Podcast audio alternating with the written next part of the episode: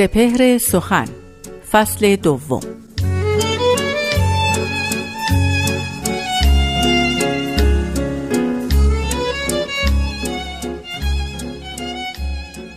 خوش بود بر خدا سنا گفتن و سر سوز ربنا گفتن. ملکا گرچه ما مرد توییم دست پرورد سوز و درد توییم.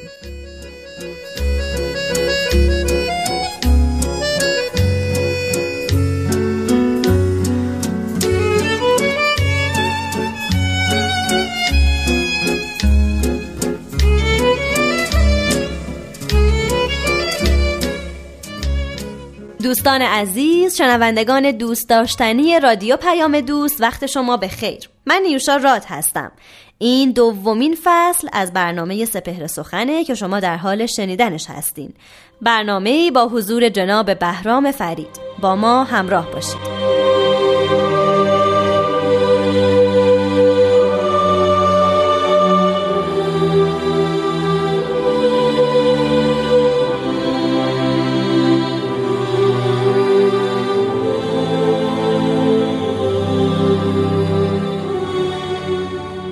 حضرت باب میفرمایند بعد از کلام الله شرف به مناجات با خداست.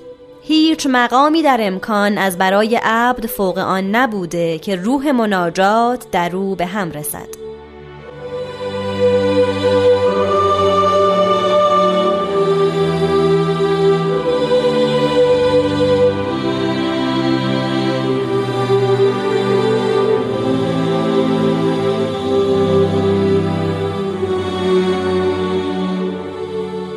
شنوندگان محترم و نازنین وقت شما بخیر. بیان حضرت باب رو مبنی بر دعا و مناجات شنیدیم. حضرت باب در این بیان مطابق با سایر آثار دیگرشون تاکید وفیری دارند بر اهمیت دعا و مناجات. دعا و مناجاتی که یگانه طریق برای وصول انسان به خداونده. شاید یگانه طریق برای رسیدن به خداوند آنچنان که صوفیان می‌گویند وصول الله همان مناجات و دعایی باشه که ما به اشتراک تمام ادیان است. اینکه در تورات آمده اصلا این قدیمی ترین کتابی که خداوند به بشر خطاب در داده که جز خدای خیش را عبادت مکن. یکی از کهنترین دستورات خداوند این است که انسان به مقام دعا و مناجات بپردازه. این مناجات و این ادعیه در مسیحیت در اسلام در تمام ادیان رکن رکین است و مادام در آین الهی به اون توصیه شده. ما می توانیم رد پای اهمیت دعا و مناجات رو پی بگیریم و در طول تاریخ همراه با گذر زمان اون رو پیدا کنیم. اما آنچه که خیلی اهمیت داره این است که به روزگار ما اینک ما امروز ما شاید اون لغتی که برای دعا و مناجات قائل هستند به عنوان مدیتیشن یعنی مراقبه و تذکر و انتباه درونی شاید روی دیگر سکه دعا و مناجات باشه. یعنی مراقبه کردن همراه با هماواز شدن با خداوند. راز و نیاز گفتن با حضرت حق. اما حضرت باب صرفا اکتفا نکردند که یک دستوری مبنی بر دعا و مناجات صادر کنند. نکته اصلی در بیان حضرت باب و در آین بابی و بهایی این است که پس از کلام خداوند و معرفت به او شاید بزرگترین مرتبت آدمی بزرگترین منقبت انسان این است که به روح مناجات فائز بشه. روح مناجات همان است که انسان در محضر الهی خودش رو حاضر و قائم می‌بینه. در اون مقام هست که گویی یک نفر تبدیل به دو می شود یعنی انسانی که خودش را در ذات خداوند می بیند خدا رو به عبارت دیدی در مقام عبودیت می یابد این واسطگری یعنی رابطه بین انسان و خداوند در مقام مناجات همان کلام خداوند. انسان می تواند با خداوند مناجات کند یعنی گفتگو کند. می‌دانیم که لغت مناجات از باب مفاعله عربی گرفته شده که معنای مشارکت دو چیز با هم دیگرن. یعنی دو فائل با یکدیگر شریک میشن و همکاری می‌کنن تا اون امر صورت بگیره. مناجات یعنی مکالمه انسان با خداوند. دو نفر در اینجا نقش دارن. خدای معبود و بنده عابد. هر دو با هم شریکند یکی از این دو یعنی خداوند تعلیم میده که چگونه انسان به مقام عبودیت برسه. و دیگری انسان در مقام عابد یاد میده که خدا رو چگونه ستایش کنه. از این ستایش به خداوند هیچ نفعی نمی‌رسه. خدا سودی نمی‌کنه. به تعبیر ملیح مولانا من نکردم خلق تا سودی کنم بلکه تا بر بندگان جودی کنم. این دعا و مناجات خداوند رو نفع نمیرسونه. او غنیست از دعا و مناجات ما از ادعیه ما از نیایش ما. اما این انسانه که ذات افتقار او مقام فقر او نیازمند توصیف کردن خداونده. نیاز به این داره که خدا رو بستایه و این ستایش یک نوع معرفته. در روزگار ما در زمانه ما بسیاری در فکر این هستند که از دعا و مناجات چه سودی می‌برند و چه نفعی حاصل میشه. یعنی به عبارت دیگه به دنبال یک رابطه علی میان دعا و مناجات و مقام تاثیرگذاری او هستند.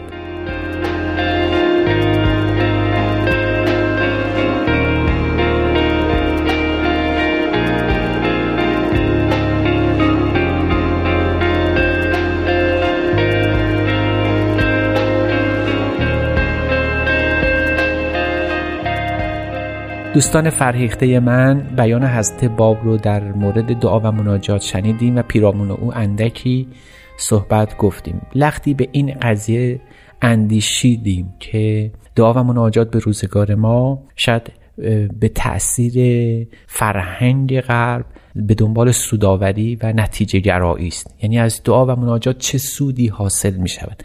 اما حضرت باب درست در همین مقطع زمانی که انسان قافل از خیشتن خودش فراموشکار مقام مرتبت روحانی خودش رو اینجاست که حضرت باب قلم به دست گرفتن و انسان رو در مقام مناجات به عالی ترین رتبه که در حد تصور یک انسان هست پیش بردن. میفرمایند که هیچ مقامی در امکان از برای عبد فوق آن نبوده که روح مناجات در او به هم رسد. یعنی اینکه بتواند با خدا گفتگو کند.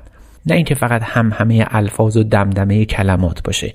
اینکه خدا رو در حین دعا و مناجات ببینه و مشاهده بکنه حضور خداوند رو در ذات و قلب خودش استدراک کنه این اون روح مناجاتی است. حضرت باب میفرمایند انسان عالی ترین مقامی که در این جهان ممکنه بهش برسه همین است.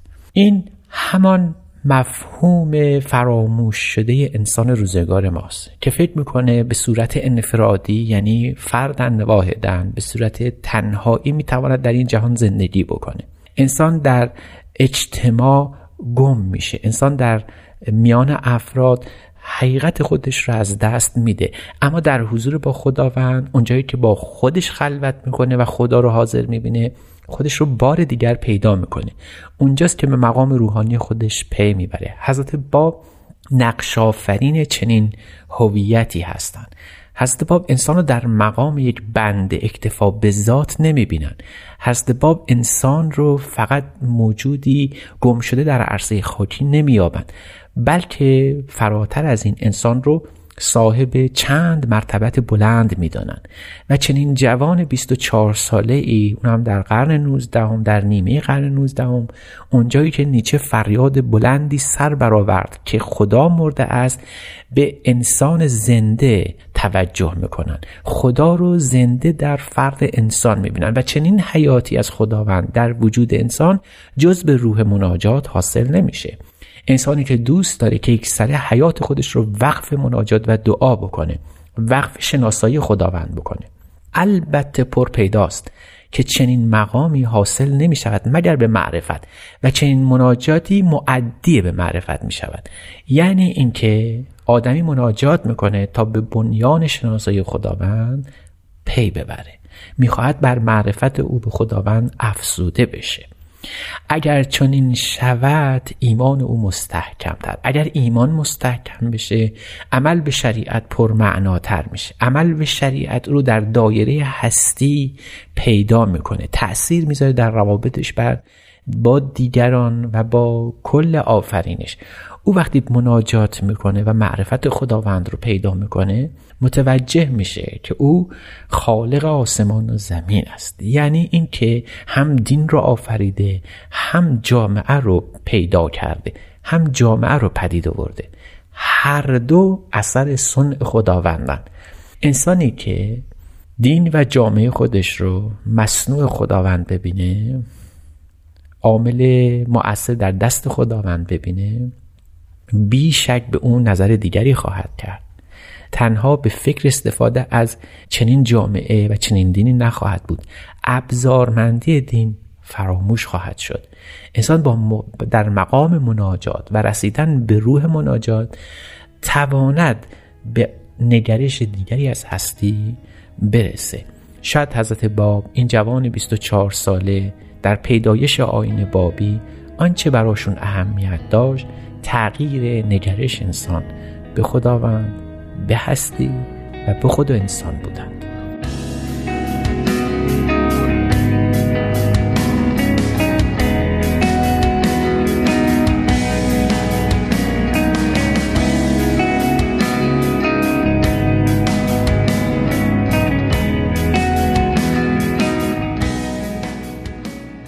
شنوندگان گرامی به پایان یکی دیگه از قسمت های سپهر سخن رسیدیم. ممنون از همراهیتون. من نیوشا راد به همراه استاد بهرام فرید و تهیه کننده این برنامه پارسا فنایان. روزگاری خوش براتون آرزو می‌کنیم. شاد باشید و خدا نگهدار.